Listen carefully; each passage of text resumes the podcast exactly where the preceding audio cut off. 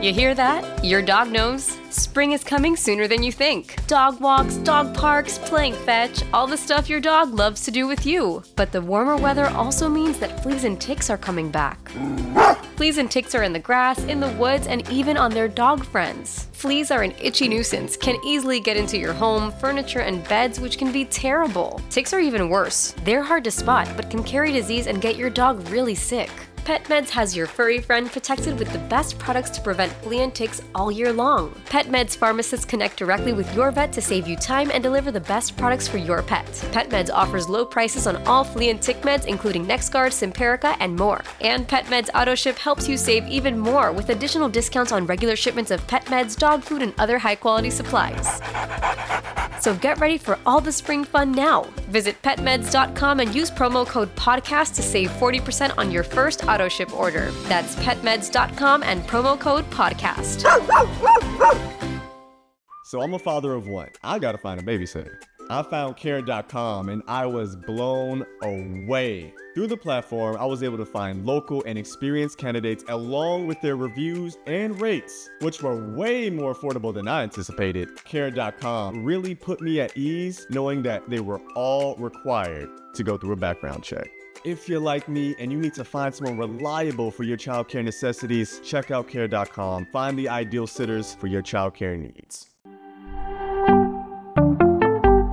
It's time for pitching previews. Up next on Fantasy Baseball Today in 5. Welcome into FBT in 5 on Monday, February 19th. I am Frank Stampfl, joined by Scott White, and today we're going to focus mostly on a macro level view of the position and some strategy talk. Last year, Scott, MLB implemented new rules, shift restrictions, the pitch clock, bigger bases. It was all done with the intent to generate more organic offense, and that's exactly what we did. We saw league wide ERA and whip jump quite a bit for starting pitchers, especially compared to 2022. How has that affected or shaped your starting pitcher strategy here in 2024? It's blown it up, Frank. It's it's been completely revolutionary. I've never seen a pitching landscape like this before in all my years playing fantasy because you know, during the during the juice ball era, obviously offense was was elevated, but it was elevated in a different way. It, it was elevated in a way that didn't affect all of the ranks of pitchers so much because runs were mostly be scored by way of home runs. So if you're a big bat misser and if you kept the ball on the ground, if you did things to prevent home runs, you were pretty good. And and we saw some really high end pitching performances during the juice ball era.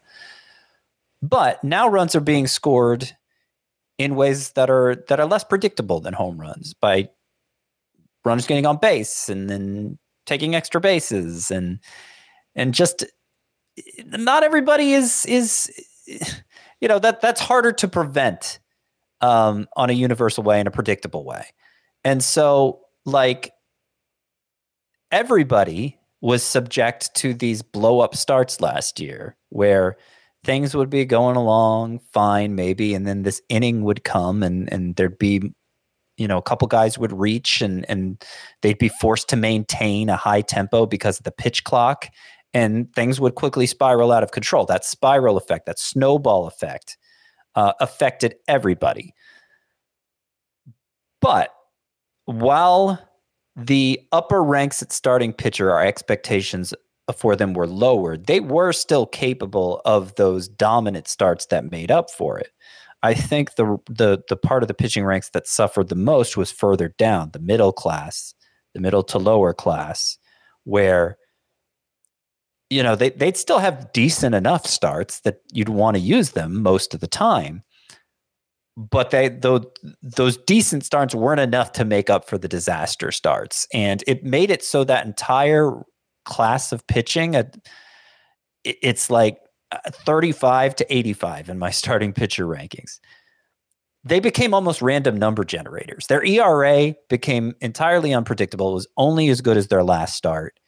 And they did a lot of damage to whatever whatever work you may have done for your ERA and whip in a, in a roto league, I'm talking specifically, all the good they may have done for it up to that point then would come one of these disaster starts where things just spiral out of control and and your ERA whip would suddenly be wrecked. And, and that happened so much for that 50 starting pitcher span that I, I came to know them as the glob because they were virtually indistinguishable from one another. They were all just very messy. And so that's the world we're operating in now because of those rules instituted last year more base runners, more activity on the bases, and a need to keep up the tempo when things began to get out of control. And so I'm trying not to artificially elevate anyone in the glob above anyone else. I do think guys with strikeout upside, because strikeouts are something you can count on in a way you can't count on ERA and whip. I think those are the guys to uh, to pursue and to really sell out for strikeouts. Trust that if, if nothing else, you can do well in that category. And hopefully, by missing bats, they're going to keep runners off base and they're going to prevent some of that spiral effect anyway. But you are taking on more risk in terms of health and and and endurance and durability um, if you do focus on those strikeout guys in that range of the rankings. So it does sound like Scott, you want a certain number of starting pitchers before we get to that range of the draft, before, before we get to the glob. So before we get to the glob, yeah. Fill in the blank. I want blank of my top blank starting pitchers. Four of my top 35 because I think about the 35 point in my rankings is where is where we descend into the glob. Uh, if it's a really deep league, then I may have to go for a true ace. I may even have to go for like a Gerrit Cole in round one because that it, it's hard to get four from from that like 15 to 35 range of my rankings. But for the most part, I don't want to go for a pitcher until um, until all the MVP caliber bats are gone, which is usually uh, round three, maybe in round four. And um, that's you know usually I'm going to get four from like the 15 to 35 range in my starting pitcher rankings if I do that.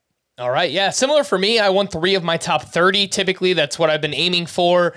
If a Zack Wheeler or Luis Castillo lasts until the third round of a 12 team league, if they fall to the right spot, I like targeting those players. If not, then I look for like a Logan Webb in round four or five, and I build around from that. I know Logan Webb doesn't get the most strikeouts, but you can complement him with other players who do get strikeouts, like Kodai Senga or Blake Snell or Cole Ragans later on in the draft. So uh, that's what I've found myself doing so far, and We'll see if it works soon enough. For more extensive fantasy baseball coverage, listen to the Fantasy Baseball Today podcast on Spotify, Apple Podcast, the Audacy app, or anywhere else podcasts are found. Thanks for listening to Fantasy Baseball Today in 5, and we'll be back again tomorrow. Bye bye. Celebrate and save at Ashley's anniversary sale. With hot buys, your choice of colors starting at just $3.99. Ashley Sleep mattresses starting at $2.50. Plus, receive a free adjustable base with select mattress purchases. And shop top mattress brands like Stearns & Foster, Tempur-Pedic, Purple, and Beautyrest Black with 60-month special financing. Only at Ashley. Subject to credit approval. No minimum purchase required. Minimum monthly payment, down payment, tax, and delivery may be required. See store for details.